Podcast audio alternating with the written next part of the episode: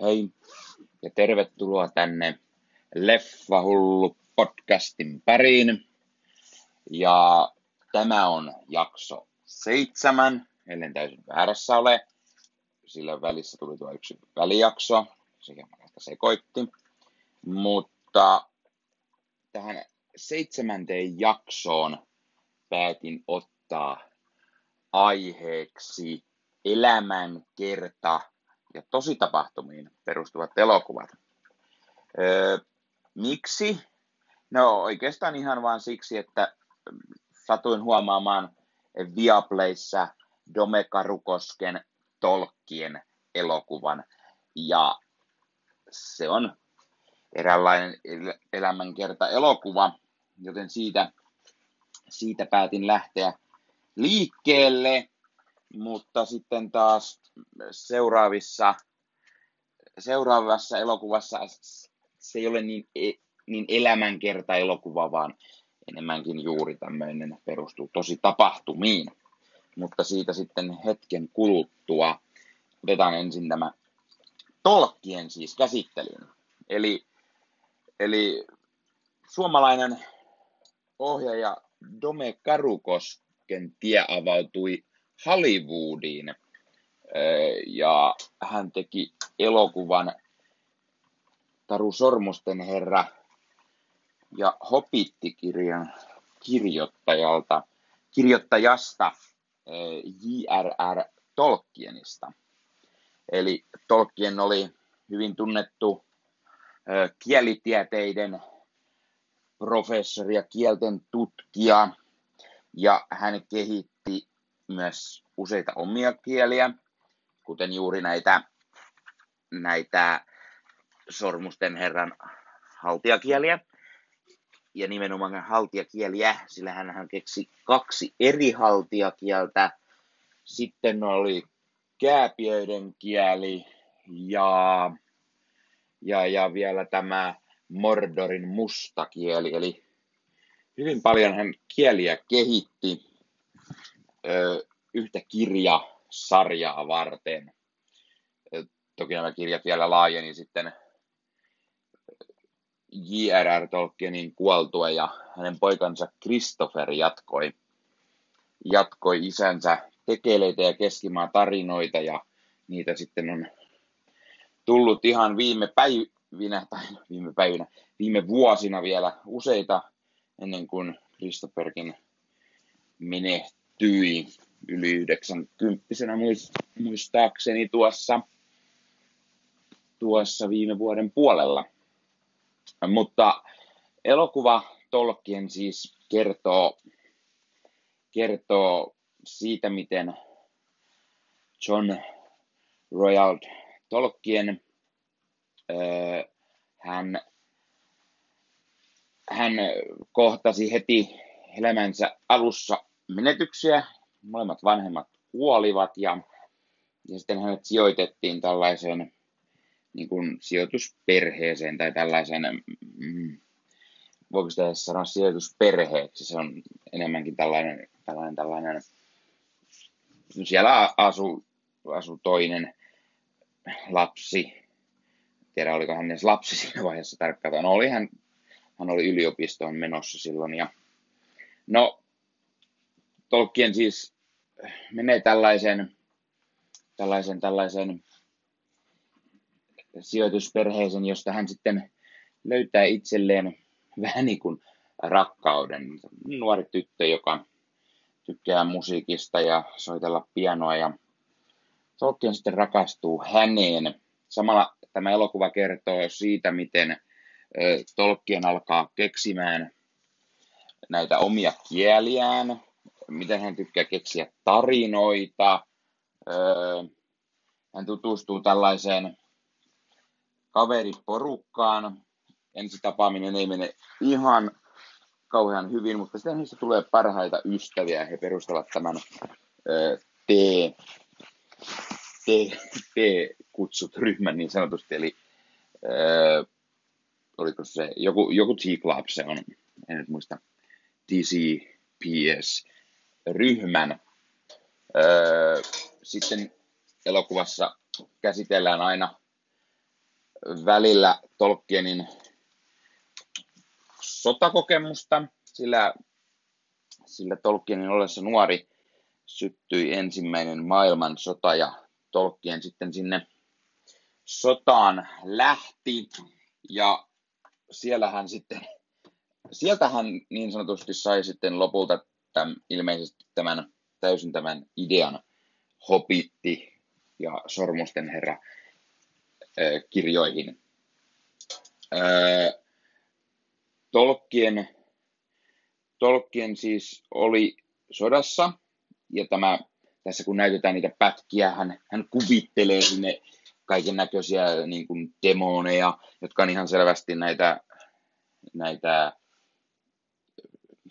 hitsiviä, öö, no, näitä, näitä rätsästäjiä, öö, vanhoja kuninkaita, miten nyt lyö tyhjää. Öö, sormustehdasta siis näitä ringwraithejä, öö, jotka, jotka siis Sauronille etsivät selvästi näitä, näitä tätä sormusta. Sen lisäksi hän kuvittelee eräännäköisiä demoneita, oliko siinä, oliko siinä jonkinlainen Balrog tai, tai, tai kenties Sauronin ilmentymä tai jotain vastaavaa. Vähän lohikärmeitä hän kuvittelee siinä ja elokuvassa onkin tuotu paljon juuri tällaista, tällaista hopittimaista maisuutta, sormusten herramaisuutta, eli, eli siis aivan selvästi, selvästi se johtaa siihen, että, että, että ollaan keksimässä juuri tämä tarina Taru Sormusten herrasta, tai tässä vaiheessa sen esiaste Hobitti. Eli, eli, eli selvästi elokuvan tekijät Karu Koski ja kirjoittaja on selvästi huomannut, että hei, eh, mehän voisimme, voisimme näyttää katsoessa tuttuja eh, kohtauksia Sormusten herrasta. Itse ainakin heti alussa tulee, tulee kohtauksessa hän poikana leikkii jossain ja menee piilonsa sen muurin taakse, joka on ihan selvästi, kun Frodo piiloutuu näitä, näiltä ratsastajilta ensimmäisessä Sormusten herra elokuvassa – ja miksi myös kirjassa tämmöisen aidan, tämmöinen kiviaidan taakse. Elokuvassa on myös paljon muita tällaisia pieniä hienoja yhtäläisyyksiä. Ja Tolkien äh, sai siis ensimmäisessä maailmansodassa tämmöisen juoksuhautakuumeen ja vähän hourailikin siellä ja kehitti siitä sitten näitä sormusten herrat tarinoitaan.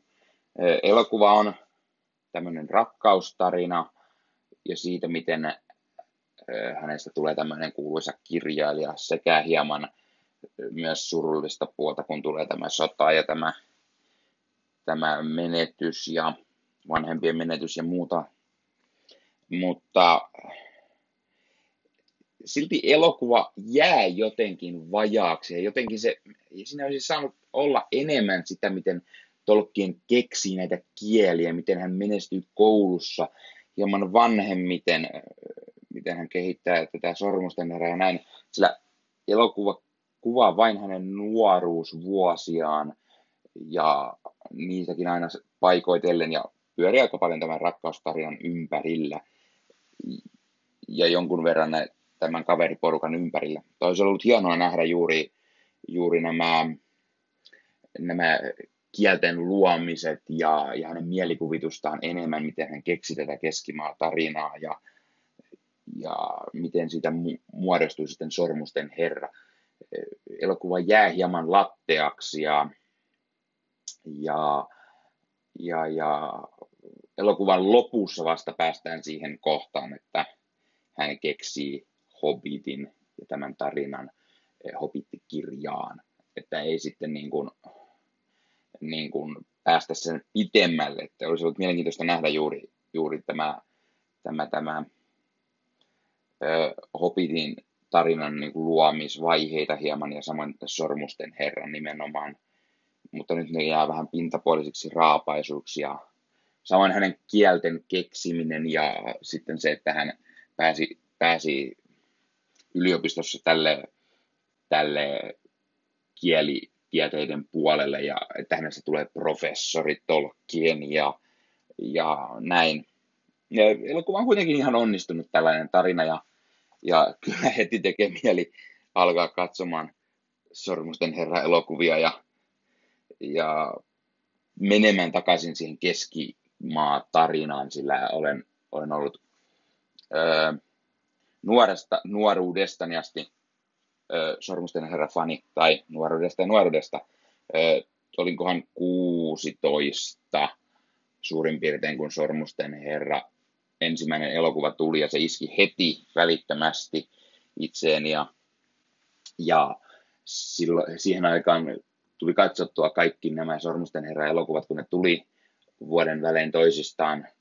Luin Sormusten herraa, Hobbitia, Silmarillionia, hieman haastava kirja, varsinkin, varsinkin noin teiniässä, ja ei aina ollut intoa lukea.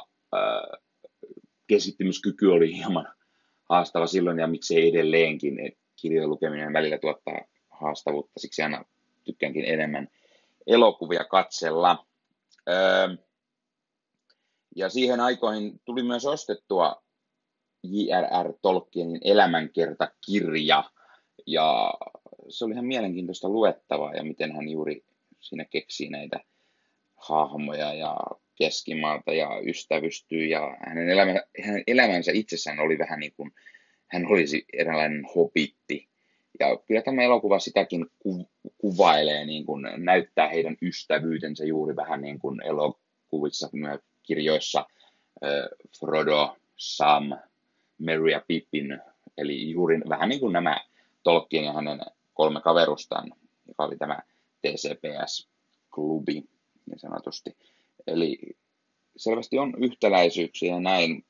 Elokuva ei silti ihan pääse sinne, millainen se olisi saattanut voida olla, mutta ihan hyvä ja katsottava tekele ja kyllä sitä su- suositella voi sentään muille. Se on ihan hienosti tehty ja Karukoskikin pääsi Hollywoodin leffoihin ja ehkä hän tekee niitä siellä jossain vaiheessa enemmänkin. Öö, arvosanaksi Tolkien elokuvalle antaisin varmaan seitsemän kautta kymmenen. Se on semmoinen ok, hyvä elokuva, josta kyllä tulee heti mieleen, että nyt pitää alkaa katsomaan katsomaan näitä Sormusten herra leffoja tai lukemaan kirjaa. Katsotaan, olisiko aikaa kevään aikana, kevään aikana jossain vaiheessa katsoa Sormusten herrat ja ehkä Hobitti-elokuvat ja tehdä siitä sitten oma podcast-jakso. Öö, mutta siitä nyt en ole varma, miten ehtii ja mitä kaikkia muita ideoita näihin podcasteihin tässä tulee vielä. Mutta öö, tämä oli siis ensimmäinen elämänkerta-elokuva. Ja se oli ihan, ihan hyvä ja katsottava ja kyllä sitä voi suositella muillekin. Sitten voitaisiin ottaa elämänkerta elokuvista käsittelyyn Rocketman. Eli katsoin hetki sitten Rocketman-elokuvan, josta jo aiemmassa podcastista hieman puhuinkin. Eli Rocketman on tämä Elton John elämänkerta-leffa, jonka pääosissa on Taron Edgerton. Herra tekee todella hyvää roolityötä Elton Johnina. Ja jo pelkästään sen takia suosittelen katsomaan elokuvan. Ää, elokuva ei ole mikään loistava mestariteos, mutta ei se myöskään ole mitenkään huono elokuva. Esimerkiksi jos, jos vertaa ö, samoihin aikoihin tullut, tulleeseen Bohemian Rhapsody-elokuvaan, niin kyllä sanoisin, että Rocketman oli parempi leffa kuin Bohemian Rhapsody. Ei, ei välttämättä hirveästi parempi, tai siis niin kuin, että ei ole mitään, jos ar- arvosanaa miettii, niin ei ole mitään suuren suurta eroa, mutta pienoinen ero, ero silti öö, elokuvalla on, eli se on juuri jonkun verran parempi. Öö, Taron Edgerton on siis Elton John ja elokuva käsittelee juuri sitä, miten, miten nuorena poikana Eltonilla oli jo hieman hankala suhde vanhempiinsa ja miten hän halusi ruveta tekemään musiikkia.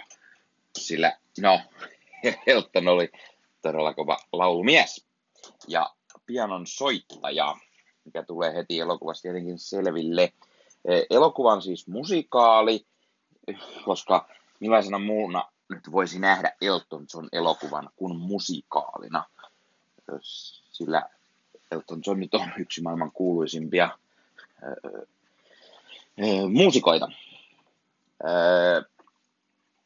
Elokuvassa tulee siis todella paljon laulua, ja siinä soi, soi nämä Elton Johnin tunnetut hittipiisit eri vaiheista, vaiheilta uraa niin sanotusti. Eli, mutta pääosin, pääosin keskitytään kuitenkin siihen, siihen ajanjaksoon, mihin elokuva sijoittuukin, eli tänne Eltonin nuoruuteen mennään, mennään sieltä öö, hetkonen, 60-luvulta 80-luvulle suurin piirtein tai siltä ajanjaksolta, eli, eli ja vähän 90-lukua, mutta ei niin kuin musikaalisesti, musiikillisesti käydä hirveästi läpi noita, noita uudempia biisejä tai, tai, tai esimerkiksi elokuvassa ei kuulla ö, Leijona kuninkaan hittipiisiä, koska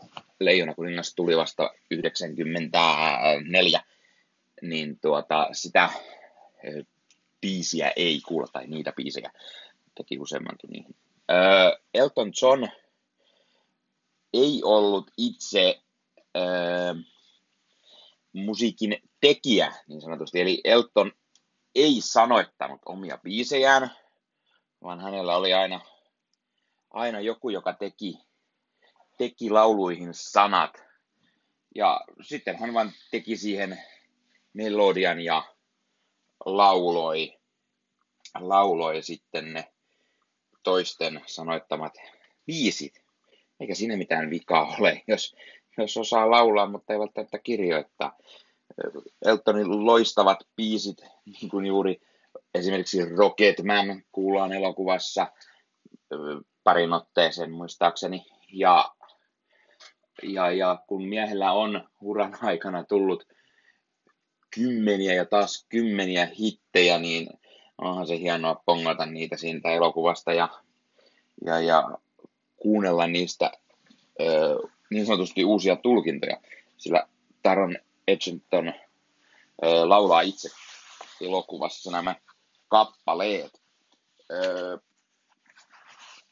ja Edgerton on todella, todella kova, kova laulumies selvästikin, sillä sillä hän vetää todella hyvin, hyvin roolinsa ja, ja sanoisinkin, että hän on hyvin paljon tuollainen nuori Elton John, joka juuri pukeutuu näihin räikeisiin vaatteisiin. Elton John oli siis todella tunnettu juuri tällaisista, tällaisista oikein räikeistä vaatteistaan ja hyvin erikoisista, jos niin voi sanoa, vaatteistaan silloin ja myös tänä päivänä. Joten, joten niitä elokuvassa tullaan näkemään paljon. Elokuva on myös tällainen niin kuin, kasvutarina tai itsensä löytämistarina, kun Elton tajuaa olevansa kiinnostunut enemmän miehistä kuin naisista. Ja, ja hänen nämä miessuhteensa on sitten elokuvassa keskiössä tietenkin. Ja se, miten Elton kuitenkin oli tai meni naimisiin naisen kanssa ensin mutta, mutta miten hän sitten kertoo kyseiselle naiselle, että valitan kulta, tytöt eivät kiinnosta ja, ja mielestäni se on hyvin hienosti tehty tämä, tämä, tämä tarina ja se, miten, miten Elton oli kiinnostunut sitten samasta sukupuolesta kuin itse on. Ja elokuvassa nähdään tämä, tämä, tämä Eltonin pitkäaikainen tuottaja. He voittivatkin yhdessä, yhdessä Oscar, Oscar-palkinnon tuottaja, sanoittaja. No, molemmat. Tämä, tämä, mikäs hänen nimensä nyt oli? Öö, no, Jamie Bell näytteli häntä elokuvassa. Öö, se oli tämä, oliko se, ei ollut Jamie Bell, he, Jamie Bell näytteli, eikö oliko se Jamie Bellin näyttelemä?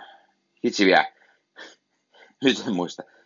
Olisi varmaan Jamie Bellin näyttelemä, näyttelemä tämä Bernie Taupin kertoi IMDB minulle juuri. Eli, eli he ovat olleet yhdessä sen 50 vuotta tehneet uraa, eli Bernie teki sanat ja Elton sitten, Elton sitten kävi aina laulamassa ne ja, ja eka kertaa he sitten voittivatkin yhdessä Oscar-palkinnon viime vuoden viime vuoden, tämän vuoden Oscar-kaalassa I'm Gonna Love Me Again biisillään, mikä on kyllä hyvä veto ja hieno biisi, eli oikeutetusti Oscar meni musiikin osalta sinne. Öö, sen lisäksi, että elokuvassa siis nähdään Taron Edgerton, Jamie Bell, siinä nähdään myös Richard Madden, joka on eh, monelle tuttu Game of Thronesista. Sitten elokuvassa on Bryce Dallas Howard, joka monelle on tuttu ehkä Ron Howardin tyttärenä, mutta näistä uusista Jurassic World-elokuvista. Ja, ja he ovat ihan hyviä elokuvassa, mutta kyllä kyllä niin kuin shown varastaa itseoikeutetusti Taron Edgerton, joka on aivan mahtava, mahtava Elton Johnina. Öö, elokuvan on, on ohjannut Dexter Fletcher, joka on ohjannut Taron Edgertonia aiemminkin. He tekivät yhdessä elokuvan Edith Eagle, joka kertoi tästä, öö, tästä kovaonnisesta mäkihyppääjästä 80-luvulla. Sekin oli ihan mainio elokuva, joten yhteistyö selvästi toimii. Öö, mitäs muuta Rocketmanista? Hyvät laulut, hyvä tarina, hienosti tehty, hyvin kuvaa ajankuvaa ja, ja, ja hienosti näytelty. Silti no en osaa sanoa, olisiko hieman semmoinen, ei, ei, se ei pääse siihen täyteen suuruuteen, mitä se olisi voinut olla näin niin kuin musikaalinakin, mutta jos, jos ei tykkää musiikkielokuvista, niin se on siinä ja siinä tykkääkö tästäkään. Itse pidän musikaaleista ja itse pidin kyllä tätä, tästä elokuvasta paljon. Arvosanaksi voisin antaa, antaa vaikka kahdeksan kautta kymmenen, tai annoinkin, koska aina kirjoitan itselleni ylös näitä, näitä omia arvosanoja elokuville, eli, eli Rocketmanille annoin kahdeksan kautta kymmenen, eli ei se ihan huono elokuva silloin ole, eli hieman niin kuin kuitenkin on keskikastin yläpuolella, eli hyvin viihdyttävä musikaalinen elokuva, ja, ja juuri nämä musiikit on hienosti tehty, laulettu ja, ja kyllä heti, heti elokuvan, elokuvan jälkeen teki mieli alkaa kuuntelemaan Elton Sonia. Joten kyllä elokuva varmasti onnistuu siinä, missä se on tarkoituskin onnistua, eli saada ihmiset fanittamaan Eltonia ja kuuntelemaan hänen biisiään. Toki olen, olen pitänyt Eltonin biisistä aina, en voi sanoa aina, mutta pitkään kuitenkin. Öö, mies tekee hienoja biisejä. Minkäs sille? Tämä on tämmöinen ihan hyvä elämänkerta tarina. Ainut vaan, että sekin kuvaa vaan tämmöistä hieman lyhyttä ajanjaksoa, eli kun tätä niin kuin nuor, nuorempaa Eltonia, että ei mennä siihen, siihen niin kuin vanhempaan, vanhempaan herraan, mutta ehkä Eltonille tapahtui ne mielenkiintoiset asiat silloin nuorena. Unohdin täysin mainita, Elton John oli kova pilettämään ja käyttämään aineita, ja sekin tuodaan elokuvassa ilmi todella vahvasti. Ja, ja, ja Elton itse jossain, hän on hieman värikäs persona, niin hän, hän haukkui tämän äh, Freddie Mercury-leffan Bohemian Rhapsody, jolla sanoi, että se on liian kaunisteltu elokuva, että hänen omansa ei ole niin kaunisteltu, vaan se, se niin kuin kertoo ne synkätkin puolet ja näin, mutta molemmat kertoo aika hyvin sen kyllä, millaisia herrat olivat. Ja juuri sen takia voitaisinkin ottaa Bohemian Rhapsody seuraavaksi. Eli Bohemian Rhapsody olisi sitten vuorossa. Eli kyseessä on tämä, tämä elämänkerta elokuva Freddie Mercurystä. Ja niin ollen myös Queen yhtyeestä.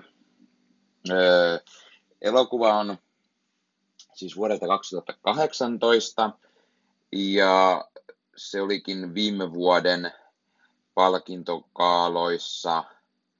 Öö,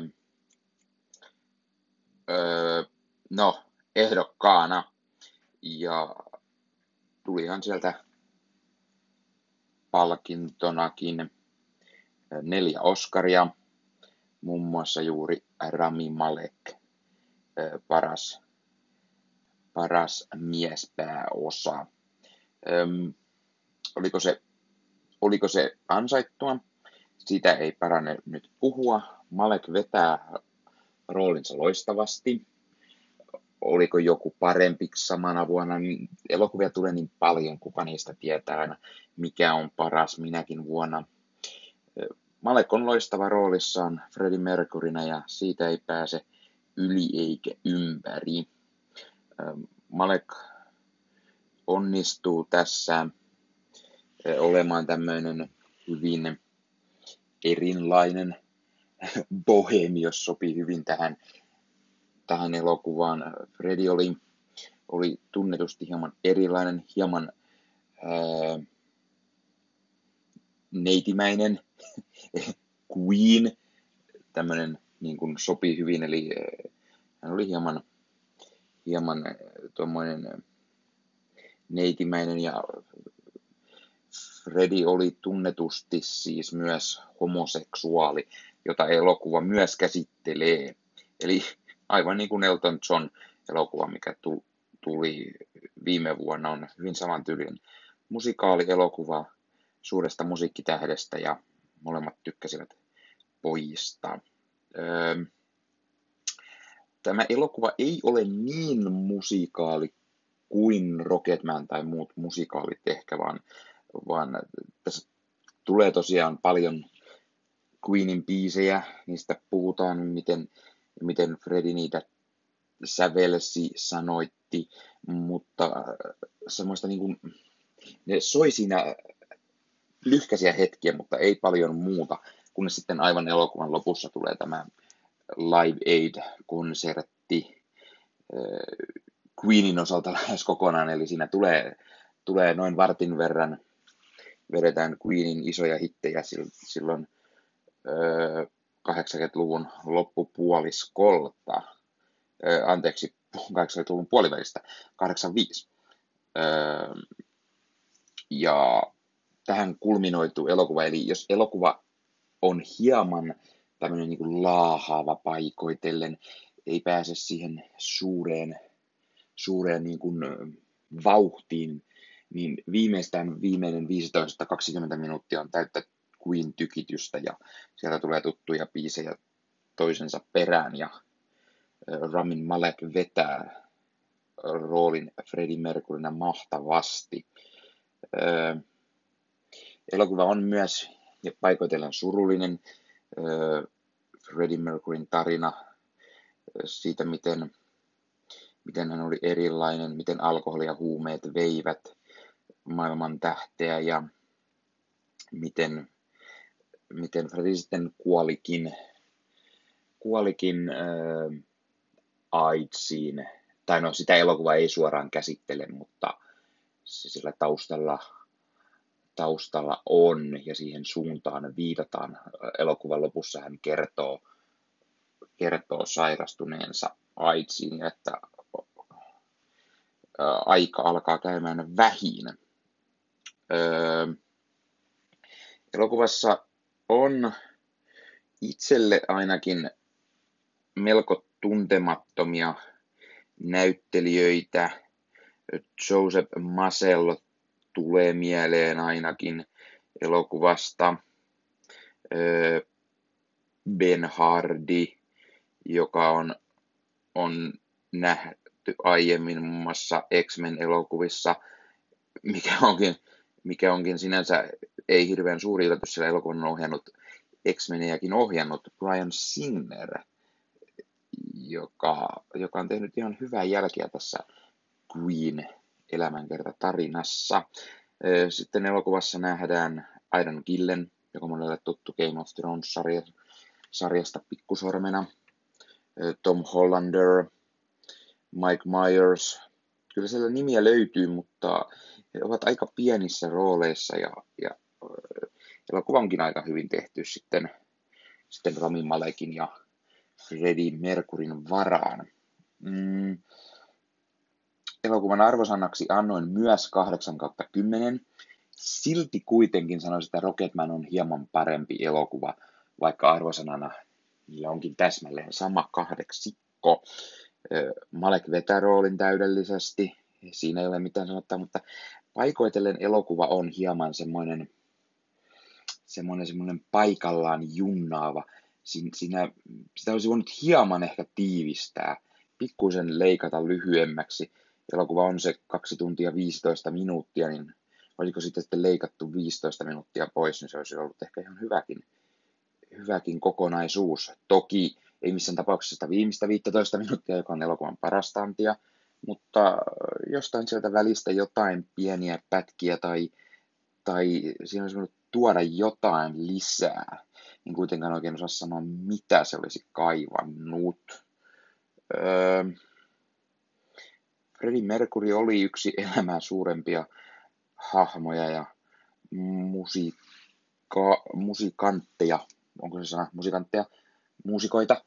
Öö, ja tota, tämä on ihan onnistunut elokuva hänen elämästään ja juuri tämmöinen musikaali-elokuva myöskin, eli elokuva saattaa olla hieman, hieman puuduttava, jos ei yhtään pidä musikaaleista, mutta toki jos Queenin musiik- musiikista esimerkiksi pitää, niin on tämä ihan mahtava, mahtava elokuva sellaiselle fanille ja sopi tähän, tähän miten paljon näitä musikaaleja on viime aikoina tullut. Se, että tietty, että kaksi nämä elämänkerta-elokuva tuli Queen ja, ja ja, ja tämä Elton Johnista kertova Rocketman, mutta sen lisäksi viime vuosina on tullut kaiken maailman A Star is Born, La La Land ja, ja Mamma Mian jatko-osakin tuli ja musikaalit on kyllä ihan suosiossa tänäkin päivänä. Ja itse pidän musikaaleista, niin se on ihan hyvä. Ja ja kun elämänkerta-elokuvista puhutaan, niin tämä on parempaa, parempaa keskikastia tai hieman sen yläpuolella, eli kahdeksikko. Suosittelen ehdottomasti, ehdottomasti Queen ja Freddie Mercury faneille. Katsoin tämän elokuvan Viaplaysta, ja sieltä se pitäisi edelleen olla katsottavissa, jos joku sen haluaa sieltä käydä katsomassa – suosittelen ehdottomasti. Neljänneksi leffaksi valitsin tämmöisen ei niin elämänkertaelokuvan suoranaisesti, mutta tämmöisen tosi tapahtumiin perustuvan, mikä hieman, no kai se hieman myös elämänkertaa sivua. Eli neljäs elokuva oli Zodiac vuodelta 2007, joka kertoo siis tästä kuuluisasta San Franciscon mystisestä murhaajasta 60-70-luvun taitteessa, eh, joka lähetteli sanomalehdille mystisiä, eh, kryptisiä kirjeitä, jossa hän ärsytti niin poliiseja kuin lehden toimittajia, ettei kukaan saa häntä kiinni, aina kun hän oli jonkun murhannut. Öö, elokuva perustuu siis tosi tapahtumiin ja sen on ohjannut David Fincher, joka monille tuttu nimi muun muassa Fight Clubin ja Seven elokuvan ohjaajana. Ja Zodiac on tyylillisesti vähän tuollainen, tuollainen Seven-tyylinen, melko paljonkin ehkä, mutta silti Zodiac ei aivan pääse Seven-elokuvan siihen jännityksen tasolle ja eikä myöskään sen loistavuuden tasolle. Seven on aika legenda leffa. Kuitenkin Zodiac on todella hyvä tämmöinen tutkimus siitä, että tämmöinen rikostutkimus, että seurataan sarjamurhaa tai yritetään saada hänet kiinni, etsitään, ketä se mahdollisesti voisi olla. Ja elokuva antaa jossain määrin ö, siihen, siihen niin kuin vastauksia, kuka se saattaisi olla, mutta Zodiac ei ikinä jäänyt kiinni, joten joten elokuvassa ainoastaan mennään siihen linjalle, että kuka se olisi voinut olla niiden vanhojen todisteiden mukaan. Elokuvan pääosissa nähdään, nähdään Jake Gyllenhaal, Robert Downey Jr. sekä Mark Ruffalo. Eli tämmöinen nykypäivä, jos miettii, niin tämmöinen kolmen Marvel Studion näyttelijän tiimi. Öö, ensimmäisenä öö, tätä Zodiac-murhaa alkaa tutkimaan Mark Ruffalon näyttelemä rikostutkija David Toshi sekä Robert Downey Jr.in tämmöinen rikostoimittaja Paul Avery. Molemmat tutkii sitten hieman omilla tahoillaan ja omilla keinoillaan että kuka tämä murhaaja olisi voinut olla. Sitten kuitenkin kun murhat sekä kirjeet laantuvat 70-luvun alkupuoliskolla, niin, niin tosi on siirtynyt muihin hommiin jo, jossain määrin, eikä, eikä Eiverikään enää saanut jatkaa lehdessä. mukana on eräänlaisia on alkoholiongelmia ja muuta vastaavaa, mutta, mutta sitten kuvioon astuu tämä Jake Gyllenhaalin öö, sarjakuvapiirtäjä, eli hän piirtää näille tälle San Francisco Chronicle-lehdelle sarjakuvapiirroksia siihen aikaan juuri niin kuin, että kuka murhaaja olisi voinut olla tai kansia ja vastaavia. Eli Kylenhaalin hahmo Robert Graysmith on sitten tämä, joka päättää kirjoittaa kirjan Zodiac murhaajasta tai murhista ja alkaa siis näin ollen omalla tahollaan tutkimaan tätä. Tässä vaiheessa murhista oli kulunut jo useita vuosia ja mitä ne oltu saanut kiinni, mutta sitten se tämä Graysmith pääsee ehkä murhaajan jäljille ja siinä juuri käydään läpi mahdollisia todisteita. Tässä tämmöinen jännitysnäytelmä siitä, että saako hän kiinni, kuka se murhaaja oli, tullaanko sitä ikinä saamaan kiinni, ei tultu. Ja, mutta elokuva antaa tämmöisen todella hyvän mysteeri, trilleri oma, omaisen tunnelman juuri tässä vaiheessa. Eli elokuva hieman muuttuu. Alussa se on tämmöinen niin kuin murhadraama, jossa murhaaja on läsnä, mutta sitten alun jälkeen sitä murhaajaa ei enää nähdä siinä, siinä pah- niin kuin tekemässä näitä hommia, koska ne murhat laantuivat. Minkä takia ne laantuivat? Joutuiko hän kenties vankilaan? Kuoliko hän? Näissä on erilaisia todisteita, että kuka murhaaja oli ja mitä hänelle olisi voinut käydä, miksi murhat loppuivat, miksi kirjeet loppuivat. Sitten kuitenkin kirje tulee, kun on aikaa kulunut jo kymmenisen vuotta. Miksi? Onko se sama tyyppi, joka ne lähetti? Oliko, oliko hän vankilassa sen ajan? Ja elokuva antaa vähän todisteita, että näin saattaisi olla, että olisi käynyt. Ja tämä on tämmöinen mielenkiintoinen rikos, murha, mysteeri, elokuva. Ja pääosan esittäjä vetävät roolinsa hyvin. Robert Downey Jr. on tuommoinen Robert Downey Jr. Ja tämä tuli, tuliko tämä vuotta ennen ensimmäistä Iron Man elokuvaa, joten, joten tässä vaiheessa, tässä vaiheessa sitten, sitten alkoi Downey Juniorin iso läpimurtorooli sitten Iron Manissa, ja tämä oli niitä viimeisiä leffoja ennen sitä. Öö, Mark Ruffalo on hyvä tämmöinen poliisi, rikostutkija, joka jahtaa Zodiac-murhaajaa ja vetää tämän roolinsa hyvin.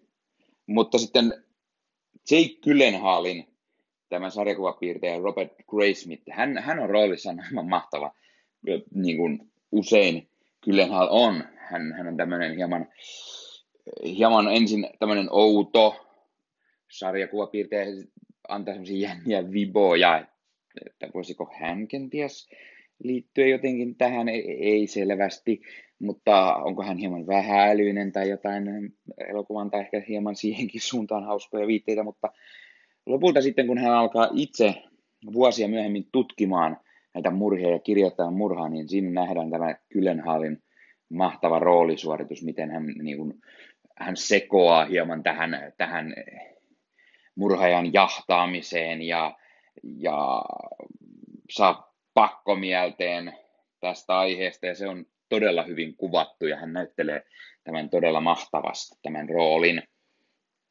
Öö, sitten elokuvassa nähdään sen lisäksi Anthony Edwards, joka on toinen rikospoliisi, joka, joka jahtaa Zodiac-murhaajaa ja Anthony Edwards on monelle varmasti tuttu teho-osastosta tai Top Gun-elokuvan guusena. Moni tietää hänet myös nörtti-elokuvasta, oliko se Revenge of the Nerds ja, ja mitä, näitä, mitä näitä nyt oli. Brian Cox nähdään tällaisena käsiala-eksperttinä, tai ei, ei, hän taisi olla psykiatri. Hän oli psykiatri Melvin Pellai, joka, joka jostain syystä tämä Zodiac halusi, että auttaisi häntä lopettamaan tappamisen tai jotain.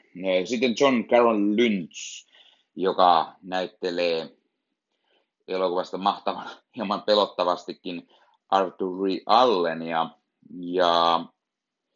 ja ja, Arthur Lee Allen oli sitten juuri tämä, tämä pääepäilty Zodiac-murhaajaksi. Ja aina poliisi pääsee hänen jäljilleen välillä ja samoin tämä, tämä sarjakuvapiirtäjä Gray Smith ja, ja aina välillä John Carroll Lynchin hahmo siinä sitten hyppii mukaan kuvioihin ja hän on hieman, hieman juuri tämmöinen pelottava, pelottava ilmestys ja hieman antaa juuri vaikutukset, että olisiko hän ollut sitten se Zodiac murhaaja. Öö, vaikka elokuva ei niin pääse aina, aina täysin, täysin siihen suuren loistavuuteen, niin se on silti mahtava tämmöinen rikosmurhamysteeritarina. Öö, ja kuten sanottua, perustuu tosi tapahtumiin, ja oikeastaan siksi sen valitsin tähän, tähän podcast-jaksoon. Plus sitten se, siksi, että elokuva nyt sattui löytymään Netflixistä ja jostain syystä, kun etsin näitä elämänkerta elokuvia, niin Netflix sitä minulle ehdotti, joten ajattelin, että no katsotaan, koska on pitänyt jo useamman vuoden katsoa tämä Zodiac uudelleen, sillä viime katselukerrasta on jo vierähtänyt useampia vuosia. Ja moni aina sanoi, että Kyllenhaalin roolisuoritus tässä oli mahtavuutta, ja itse en muistanut kunnon leffaa, niin nyt oli hyvä syy katsoa se siis jälleen uudelleen. Öö, arvosanaa, jos Zodiacille pitäisi antaa, niin se olisi varmaan semmoinen kahdeksan, kahdeksan ja puoli kautta kymmenen. Eli todella hyvä elokuva, jännittävä, hieman paikoitellen ehkä tota, no niin, tämmöinen laahaava. Elokuva kestää yli kaksi ja puoli tuntia, eli sitä olisi voinut pikkuisen sieltä täältä nipistää pois, ja se olisi saattanut toimia ehkä paremmin, mutta tällaisenaankin aivan mahtava elokuva. Näyttelijät vetävät hyviä roolisuorituksia ja aihe on tämmöinen hy- hyvä pikku jännäri. Ja kun en muistanut äh, elokuvaa viime kerralta, kun olen sen nähnyt, niin en ole aivan varma, että miten siinä lopulta kävi. Muistelin vain, että ei sitä Zodiacia taidettu koskaan kiinni saada, ja, ja, ja, mutta mainitaanko tässä, ketä se olisi saattanut olla tai muuta. Ja, ja hyvin oli onnistunut, onnistunut elokuva ja siitä, miten, miten nämä murhat silloin muuttivat, muuttivat Yhdysvaltoja ja maailmaa. Ja esimerkiksi Zodiac murhat oli niin kuuluisa, kuuluisa tapaus San Franciscossa silloin 60-70-luvun taitteessa, että kun nämä, nämä murhat olivat vielä, vielä käynnissä tai eivät olleet vielä ratkenneet silloin 70-luvun alussa, niin niistä tehtiin jo elokuva tai eräänlainen sovitus. Eli Eastwoodin kuuluisa Dirty Harry perustuu näihin Zodiac-murhiin. En muistanut tätä yhtään, mutta elokuvassa itse asiassa mainitaan tämä, sillä, sillä tämä poliisi, poliisi Dodge sekä sarjakuvapiirtäjä ovat katsomassa Dirty Harryä ja, ja, ja siinä vaan mainittiin sitten, että vaikka Dirty Harryssä tämä oli tämmöinen skorpion, joka lähetteli kirjeitä ja, ja, ja murhasi ihmisiä, niin yhtäläisyydet olivat havaittavissa, mutta elokuva vielä mainitsee sen erikseen, että, että tämä Zodiac-elokuvan poliisi etsivä Toshi ei ole mikään Dirty Harry, eli hän ei tullut saamaan tai tule saamaan kiinni tätä Zodiac-murhaajaa, niin kuin Dirty Harry-elokuvassa saa tämän murhaajan kiinni. Ja, ja sitten tietenkin googlaamalla selvisi, että kyllä elokuva ei valehtele millään tavalla, vaan, vaan juuri näin se oli. Dirty Harry on ottanut öö, viitteitä silloin Zodiac-murhista heti, heti tuoreeltaan. Ja, ja sehän oli todella legendaarinen leffa, leffa vaikkei suoraan Zodiac-murhat nimeltä ollutkaan, mutta Dirty Harry siis tuoreenaan jo, jo otti, otti viitteitä tästä Zodiac-murhaajasta. Eli jos joku nyt kiinnostui, ei ole vielä nähnyt jostain syystä Zodiacia, niin käykää vaikka Netflixistä katsomassa. Hyvä, hyvä tämmöinen rikosjännäri öö, ja hienosti näytelty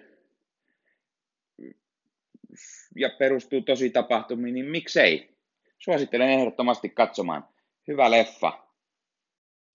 Sitten elämänkerta tai perustuu tositapahtumiin elokuvista.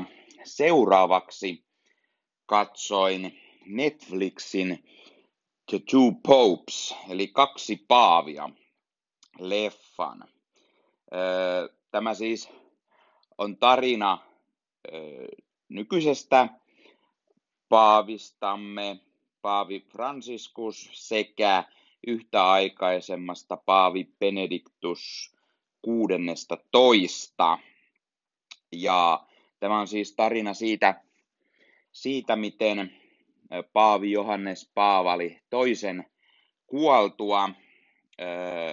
Tämä Paavi Benediktus 16 valittiin, valittiin virkaan ja, ja miten hän kuitenkin, kuitenkin päätti olevansa liian vanha tähän virkaan ja päätti siirtyä eläkkeelle, jonka jälkeen valittiin tämä Paavi Franciscus. Tämä on oikeastaan tämmöinen suurimmaksi osaksi kahden Paavin keskustelua, ja, tai siis tietenkään siinä vaiheessa ei kahden Paavin, vaan, vaan tämä, tämä Franciscus tai syntymä nimeltään Pergolio, Jorge Pergolio, joka oli tässä vaiheessa siis kardinaali.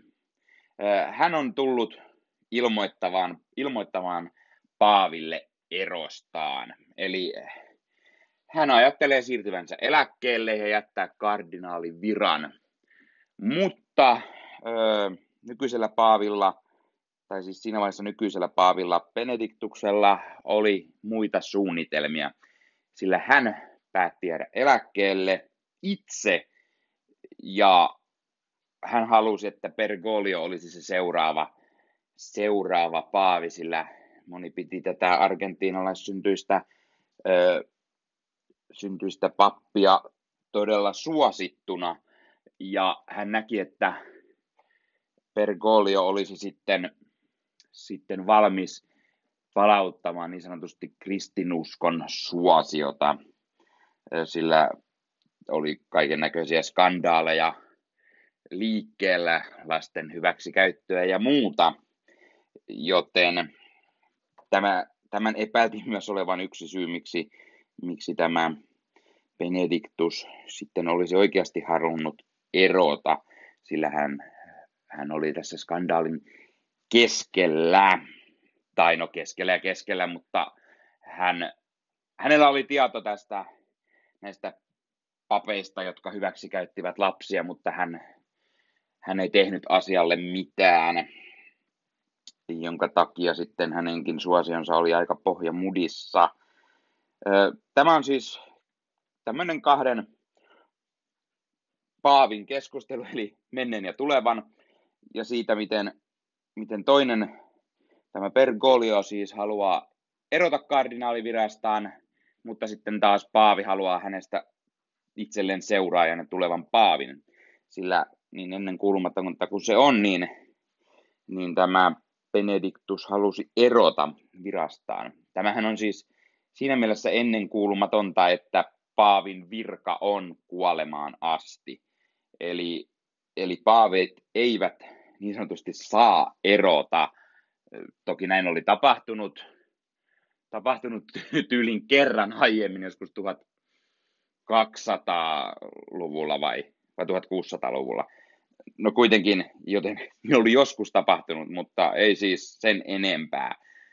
Ja, ja, ja se, sen, sen ennenkuulumattoman päätöksen seurauksena siis tarvitaan uusi paavi. Ja tämä on tämmöinen kahden henkilön keskustelu aiheesta ja sitten tietenkin käydään läpi tämän kardinaali Bergolion menneisyyttä, millainen hän oli pappina ja kardinaalina ja mikä sai hänet alun perin niin kuin, ryhtymään uskon mieheksi. Ja vaikka alussa elokuva on hieman hieman ehkä pitkäveteisen tuntuinen, niin yllättäen kyllä se siinä lähtee, lähtee alun jälkeen sitten kiinnostamaan ja sitten tulee itse asiassa loppua kohden todella hyvä tarina. Ja siitä, miten sitten, mitä kaikkia tälle Pergoliolle oli tapahtunut ja, ja elämä ei ollut ollut täysin helppoa ja, ja, ja miten taas tämä Paavi, Paavi Benediktus oli epäileväinen jo siihen, että vaikka hän uskoo, niin onko Jumala hänet hylännyt ja siksi hän haluaa myös osittain uutta paavia ja jäädä eläkkeelle. Öö, elokuvan, elokuvan tärkein komponentti on sen pääosan esittäjät. Eli, eli siis Paavi Benediktuksena nähdään loistava Anthony Hopkins. Kaikki tietävät Hopkinsin Hannibal Lecterinä tai, tai miksei tästä nyt uusista sarjoista Westworld, kaikkien, kaikkien, no ei kaikkien, mutta monen suosiossa oleva HBO-sarja, missä myös äh, Hopkins on loistava, loistava, niin kuin on tässäkin. Ja sitten tämä Pergoliona, eli tulevana paavina nähdään Jonathan Bryce. Jos nimi ei ole tuttu, niin Jonathan Bryce on Bond-elokuvan Huominen ei koskaan kuole tämä pahis, tämä uutismoguli Elliot Carver, tai, tai Game of Thronesista High Sparrow, ylivarpunen, jonka moni varmasti tietävät sitä kautta, koska aika moni on varmasti Game of Thronesia katsonut.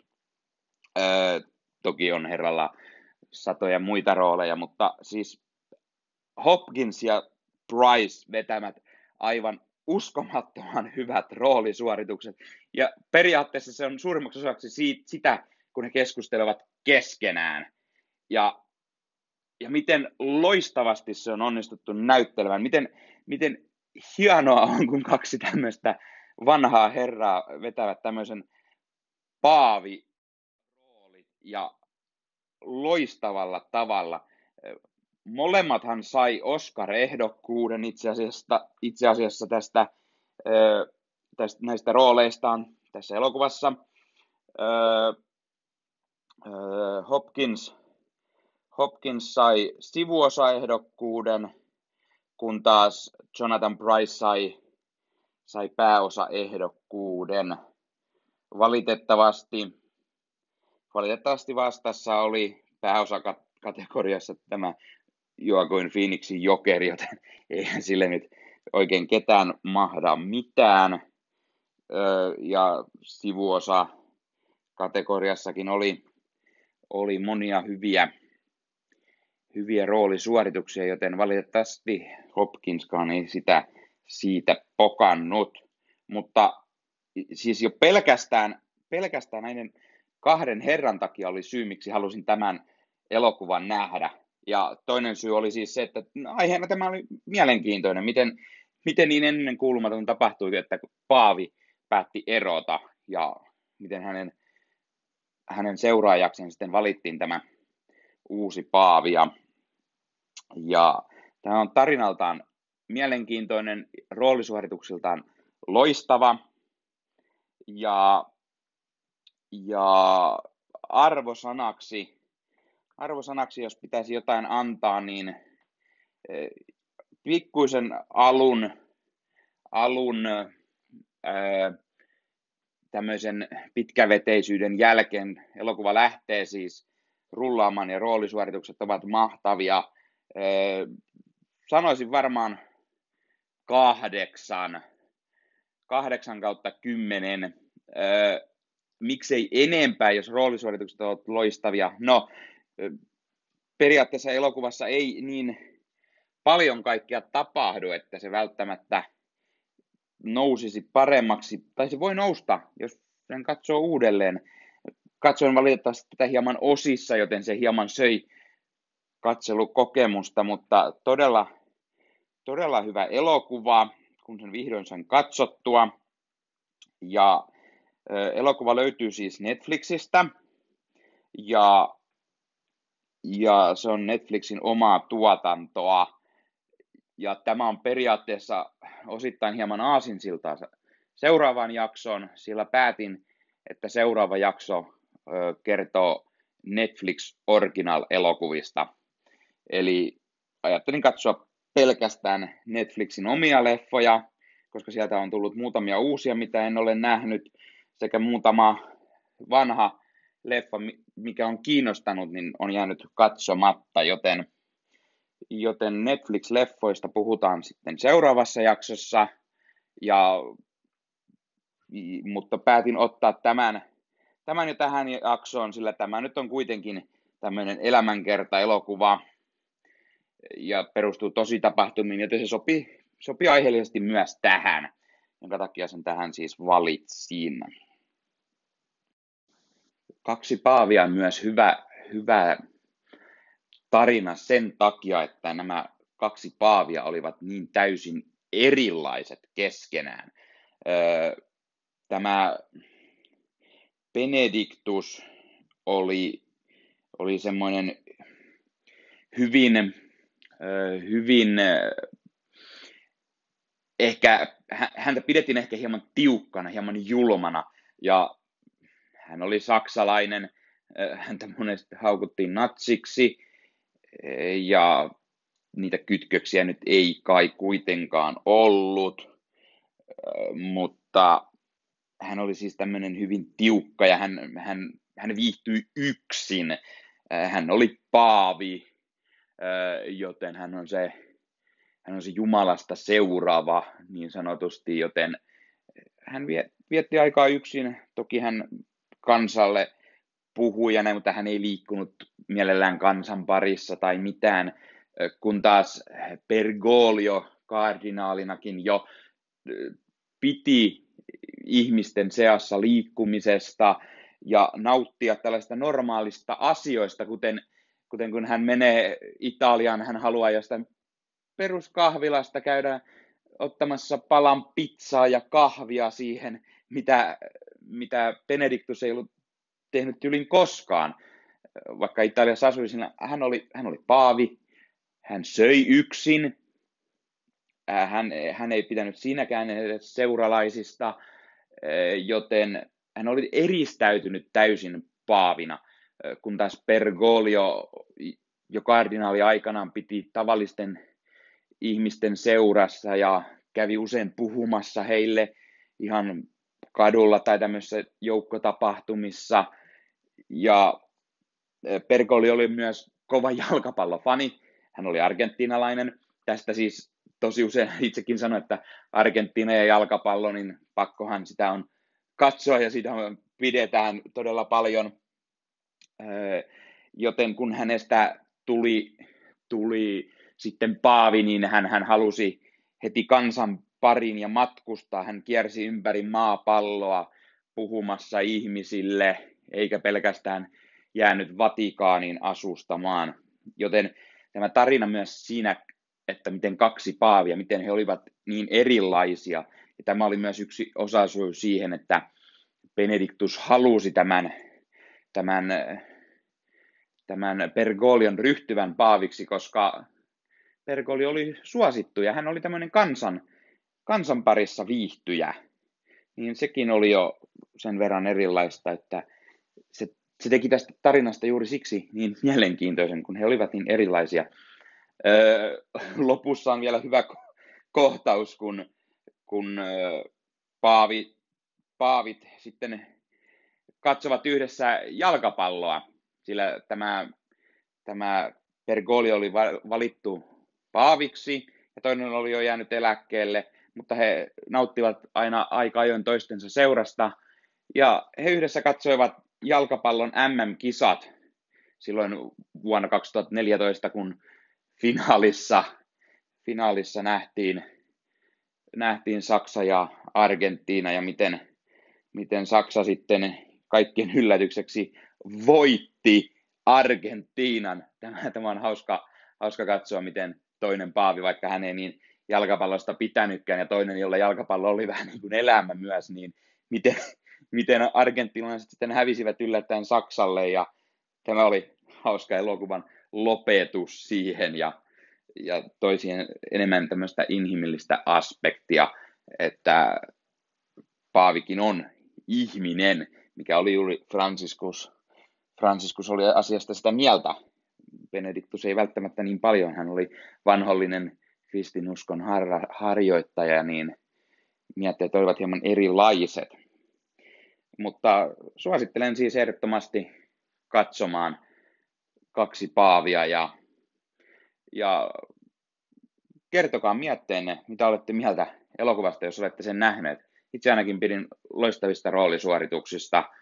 Hopkins ja Price ovat parhaimmillaan juuri tässä elokuvassa ja suosittelen ehdottomasti kaikille.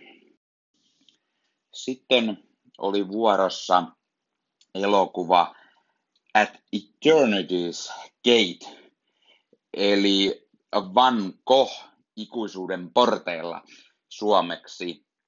Eli tämä on tämä vuoden 2018 elokuva Vincent van, Vincent van Goghin viimeisistä ajoista ja elokuvan pääroolissa nähdään loistava Willem Dafoe kuuluisana maalarina.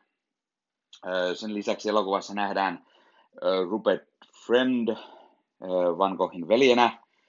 Oscar Isaac on hänen ystävänsä tämmöinen toinen maalari Gaguin.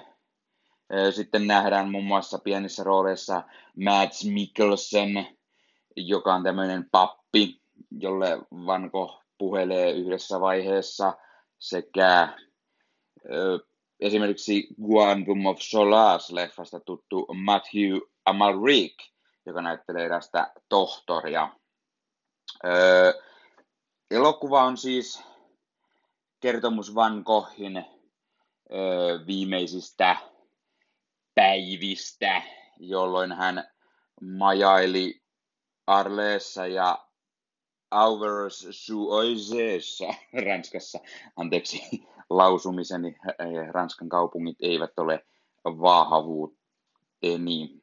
Öö, hän siis eli tällaisessa pienessä kylässä maalaten siellä ja ollen niin kuin ihmisistä erossa, sillä tässä kohtaa hän halusi vain rauhassa maalata. Samalla Van Gogh sitten aina välillä hieman sekoaa ja, ja muun muassa, joka tekee tämän kuuluisan korvanlehden irti leikkauksen, sillä hän halusi sen olevan hänen ystävälleen joku lahja tai jotain. Hän ei itsekään ollut täysin varma ilmeisesti, että miksi hän näin teki, sillä jotain, joku kuiskaili hänen korvaansa tai jotain vastaavaa. Eli paikoitellen Van Gogh hieman sekoaa ja tekee sitten outoja asioita. Hänellä niin kuin muisti, muisti menee siinä, hän, hän niin kuin, kaikki mustenee hänen jälkeenpäin muista, mitä on tapahtunut. Pääpiirteittäin elokuva on siis kertomus kuuluisesta taiteilijasta ja hänen oudoista loppuvaiheistaan ja se on vaan tämmöinen keskustelu oikeastaan. Van Gogh puhuu ystävilleen, veljelleen, papille, lääkärille ja näin poispäin ja kertoo sitten, minkä takia hän, hän oli taiteilija, miksi hän piti maalaamisesta ja, ja muuta. Ö, alku on hieman outo, ehkä tämmöinen sekavahkokin jopa, ja siinä ei oikein tapahdu hirveästi mitään. Van Gogh vähän maalailee ja kävelee ympäriinsä ja taustalla vaan soi tämmöinen kaunis musiikki. Sitten elokuvassa kuitenkin alkaa hieman tapahtua ja Van Gogh kertoo, kertoo näitä tarinoita ja miten hän rupesi maalariksi ja tai miksi hän sitä rakastaa tehdä ja, ja sitten pikkuhiljaa sekoaa. Öö, elokuvassa siis Willem Dafoe pääroolissa Van Goghina tekee todella loistavaa roolityötä. Hän on siis jälleen, jälleen todella mahtava ja saipahan hän tästä Oscar-ehdokkuudenkin. Valitettavasti palkinto meni tällä kertaa sivusuun, mutta on se silti todella loistava roolisuoritus. Kaikki muut ovat tämmöisissä aika pienissä sivurooleissa ja pyörähtävät aina silloin tällöin elokuvassa, että aika lailla tämä on keskittyy tähän pelkästään Van Goghiin ja vähän niin kuin hänen, hänen pään sisäisiin mielentiloihin ja, ja siihen, että miten hän tykkää vain maalata. Öö, elokuva on ihan, ihan hyvä tämmöinen elämänkertatarina. Öö, aina oppii hieman jotain uutta, kuten se, että Van Gogh oli sen 80 päivää täällä pienessä Arlesin kaupungissa ja siinä aikana hän teki yli 70 maalausta, eli paikoitellen melkein yhden per päivä. Eli vauhti oli kova, mistä hänen veljensäkin elokuvassa hänelle mainitsee. Samoin tämä, tai tämä toinen taiteilija Kauguin koko ajan ihmettelee, että miksi näin nopeasti, että ei tarvitse kiirehtiä, ota aikaa ja rauhassa maalaat, mutta Van Gogh oli sitä mieltä, että kaikki pitää tehdä yhdeltä istumalta aina ja, ja se on, kaikki pitää tehdä nopeasti ja se oli hänen tyylinsä. Öö, elokuva arvosanallisesti sanoisin 7 kautta 10, eli ihan hyvä, ei mikään mestariteos tai, tai muutenkaan. Tämmöinen hyvä elokuva, välillä hieman laahaa, mutta aika hyvin se siinä soljuu niin kuin itsestään. Dafoe on parhautta, muut hieman, hieman pienemmissä rooleissa, mutta eipä sekään niin haittaa. Eli tämä oli elokuva Vincent van Goghin elämästä ja hänen viimeisistä vaiheistaan. Suosittelen katsomaan. Löysin tämän itsekin vähän niin kuin sattumalta Viaplaystä. Ja jos kiinnostaa Willem Dafoen loistava roolisuoritus tai elokuva Van Goghista, niin käykää ihmeessä katsomassa se Viaplaysta, jos sellainen löytyy. Sitten katsoin tämmöisen tositapahtumiin perustuvan elokuvan kuin Bad Education, joka on HBO-filmin uusin elokuva. Se on itse asiassa niin uusi, kun tätä nyt nauhoitan, niin se tuli HBO Nordicille eilen, jolloin sen heti sitten katsoin. Ihan vaan siitä syystä, että huomasin, että se on tosi tapahtumiin perustuva elokuva, joten se sopii tämän podcast-jakson aiheeseen. Plus sitten tietenkin sen takia, että pääosa näyttelijöinä nähdään Hugh Jackman, Alison Jenny sekä Ray Romano pienemmässä sivuroolissa. Mutta tietenkin olin heti myyty, kun näin nimen Hugh Jackman, sillä no, Jackman hän on huikea, huikea näyttelijä ja aina, aina hänen elokuviaan katsoo mielenkiinnolla. Tämän siis elokuva, niin kuin nimestä voi päätellä, Bad Education eli huono koulutus. Se on elokuva siitä, miten kun Hugh Jackman, hänen hahmonsa Frank, T- Frank Tassone, Tasone sekä Alison Janen Pam Klukin, he ovat tämmöisen New Yorkin koulupiirin koulutarkastaja sekä apulaistarkastaja. Eli tämä Alison Janen Pam Klukin on tämmöinen apulaistarkastaja. Ja, no sitten, sitten käy ilmi, että tämä hänen hahmonsa on koululta sitten vähän niin kuin varastanut rahaa, eli hän on siis itselleen kaikkiin omiin menoihin käyttänyt koulun rahoja. Eli, eli että hän on, hän on tuota, ostanut itselleen hienoa asuntoja, autoja, rakennuttanut ties mitä sinne ja se sitten niin kuin selviää ensin, ensin siinä, että hän, hän pistää poikansa ostoksille ja, ja poika käy useissa rautakaupoissa ostamassa jotain tarvikkeita johonkin uuteen, uuteen vierasmajaan tai vastaavaan ja, ja kun hän oli käynyt useissa liikkeissä, niin se herätti henkilökunnassa hu- huomiota, että hetkonen, että no sinähän voit saada tämmöisen kotiin kuljetuksen ja hän sitten suostuu siihen, mutta silloin joku tajuakin, että hetkonen, että hän on käyttänyt, hän on käyttänyt koulun, koulun korttia, mutta ne tavarat eivät menneet koululle. Ja sitten siinä huomataan tosiaan, että tämä, tämä apulaistarkastaja Klukin, hänen, hänen tuota, touhujaan selvitellään, se tulee koululautakunnan tietoon. He ovat heti tietenkin kauhuissaan ja kertomassa poliisille ja FBIlle, mutta sitten tämä, tämä päätarkastaja Jackmanin näyttelemä Tassone sanoi, että ei, ei, että me emme pääse sillä tavalla parhaaksi kouluksi, sillä he ovat, he ovat olleet niin kuin, tämmöisessä kilpailussa, he ovat neljänneksi paras koulupiiri ja he ovat ykköseksi. Ja se ei onnistu, jos tämä tulee kaikkien tietoon, että joku on pystynyt noin vain varastamaan koululta. No sitten tämä niin kuin, osittain annetaan anteeksi, että, että apulaistarkastaja Klakin erotetaan ja, ja sanotaan, että hän on varastanut noin 250 000 dollaria ja vaikka se iso summa onkin ja näin, niin ei se ole hirveän paha.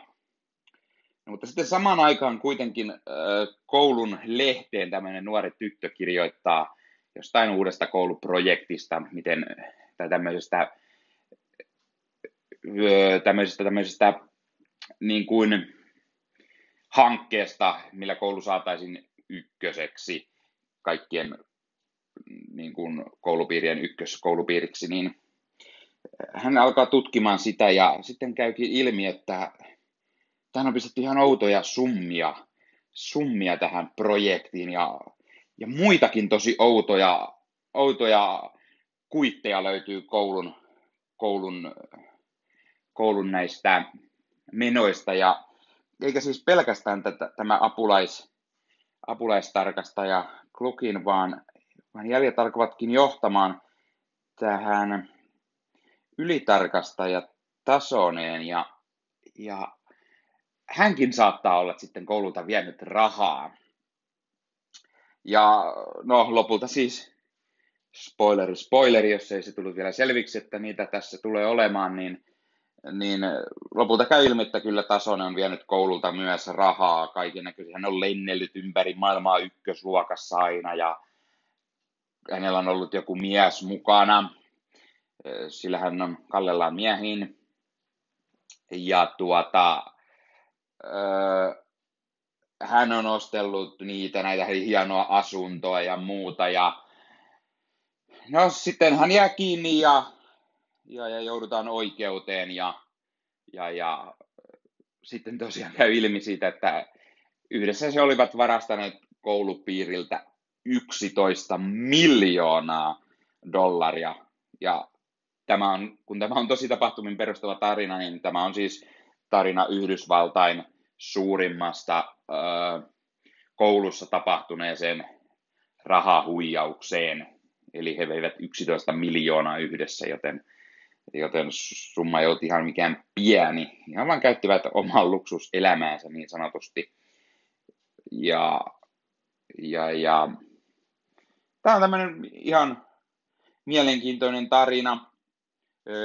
Hugh Jackman ja Alison Janney vetää, vetää kyllä todella hyvät roolit, roolit näistä. Jackman varsinkin semmoisena, hän on hyvä tarkastaja, hän on ennen ollut opettaja, hän osaa opettaa lapsia ja, ja tulee heidän kanssaan toimeen ja muistaa jokaisen oppilaan melkein ulkoa ja, ja näin. Ja sitten kuitenkin kun käy ilmi tämä heidän, heidän raha, tämä rahojen varastaminen, niin sitten, miten hän kertoo siitä muille ja sanoo, että niin kuin periaatteessa, että minulla oli oikeus ja te piditte minua vain pelkkänä opettajana ja opettajan palkalla piti tulla toimeen ja, ja kun te muut koulu tähän lautakunnan, teillä oli miljoonia itsellänne ja minulla ei, sitten vähän otin, että eihän se nyt haittaa ja niin poispäin.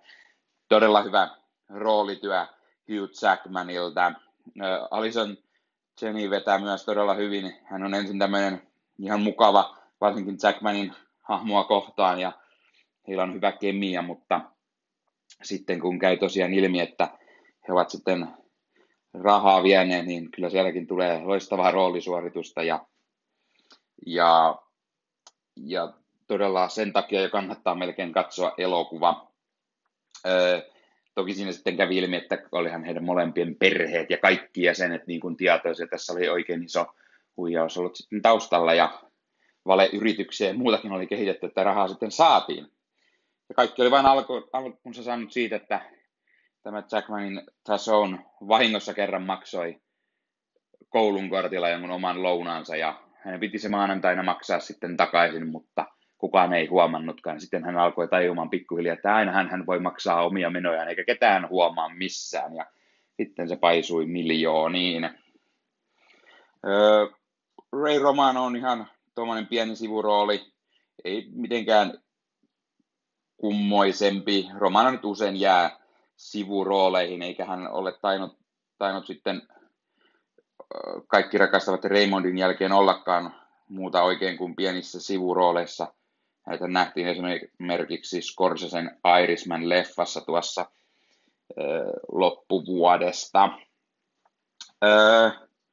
ihan siis hyvä tämmöinen tarina siitä, tämmöinen niin draama siitä, miten viedään rahaa ja tämmöinen rikos, rikoselokuva, rahan kavalluselokuva. Öö, elokuva ei kuitenkaan yllä mitenkään hirveän loistavaksi. Se on kuitenkin tuommoinen lyhyt, öö, tunti neljä kolme, no joo lopputeksteinen, eli noin puolitoista tuntia hiukan päälle ja, ja se oli ohje, sen nyt äkkiä katsoo ja elokuva ei ollut pitkästyttävä missään kohdin oikeastaan, joten se soljui ihan, ihan hyvin eteenpäin. Silti ei, se mikään kauhean erikoinen ollut muuta kuin, että pääosanäyttelijät Jackman ja Chanel vetävät roolinsa hyvin ja, ja sitten, sitten se on oikeastaan, oikeastaan siinä. Ihan hyvä tarina ja näin, mutta ei se yllä sinne niin kuin seiskaa paremmaksi. Eli sen takia arvosanaksi annankin siis 7 kautta 10. Suosittelen kuitenkin katsomaan. Tämä on hyvin, hyvä, hyvin mielenkiintoinen tämmöinen tositarinaa perustuva elokuva. Ja niin kuin sanoin, löytyy HBO Nordicilta. Se on sinne tullut juuri nyt, kun tätä nauhoitan. Toki julkaisen tämän podcastin ehkä hieman myöhemmin, joten se ei ole aivan että hieman, hieman myöhemmin julkaisen tämän ja, ja se on siellä jo jonkun aikaa ollut. Mutta jos ette ole vielä nähneet, niin käykää ainakin katsomassa, jos pidätte Hugh Jackmanista. Se on jo paljon. Sen takia itsekin mielelläni tämän katsoin. Ja vaikka se nyt sopikin aiheeseen, niin tuli vähän niin kuin kaksi kärpästä yhdellä iskulla. Ja muuten se olisi saattanut kestää hieman pidempään ennen kuin olisin tätä elokuvaa lähtenyt katsomaan, mutta nyt katsoin sen aivan tuoreeltaan. Pidin ihan elokuvasta, joten suosittelen muillekin. Eli siinä oli sitten varmaan tämänkertainen jakso. Seitsemän elämänkerta tai tositapahtumiin perustuvaa elokuvaa tuli katsottua. Olisihan niitä vaikka kuinka monta lisää, joten en tiedä täytyykö tästäkin tehdä sitten kenties tulevaisuudessa toinen osa, öö, varsinkin kun niitä oli sen verran monta, mitä tekisi mieli katsoa. Toki osan olin nähnyt, tai voi olla, että suurimman osan niistä olen nähnyt jo aiemmin, mitä listallani oli, mutta sen verran monta vuotta niistäkin on jo kulunut, että voisi ehkä tehdä toisen jakson. Kertokaa kommenteissa, haluaako joku toisen jakson tästä aiheesta tai, tai mitä mieltä muuten olette podcastista tai näistä elokuvista, joita juuri tässä käsittelin. Tulkaa Facebookissa liittymään Leffahullut ryhmään. Se on niin sanotusti virallinen, epävirallinen Leffahullu podcastin ryhmä, johon laittelen näitä, näitä, näitä podcasteja niin sekä YouTube-videoita. Niin YouTubesta löytyy siis nimimerkillä Vilkino, tämä YouTube-kanavani, josta löytyy unboxausta, arvosteluja ja elokuva kokoelmani esittelyä. Eli käykää katsomassa nekin. Ja sitten Facebookista löytyy myös Vilkino-sivusto.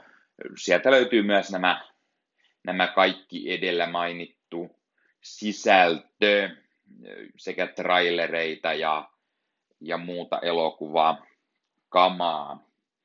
Öö, eli Leffa Hullut Facebookissa. Tulkaa sinne kertomaan kommenttejanne. Oletteko nähnyt jonkun näistä elokuvista? Tolkien, Bohemian Rhapsody, Rocket Man, Van Gogh täältä ikuisuuteen, tai sitten tämä uusi Bad Education, tai joku niistä muista, mitä käsittelin. Öö, ei, ei sen kummempaa tällä kertaa. Öö, tulkaa keskustelemaan, kertomaan mielipiteitä. Haluan kuulla, mitä mieltä olitte näistä elokuvista, jos olette nähneet, tai tästä podcastista.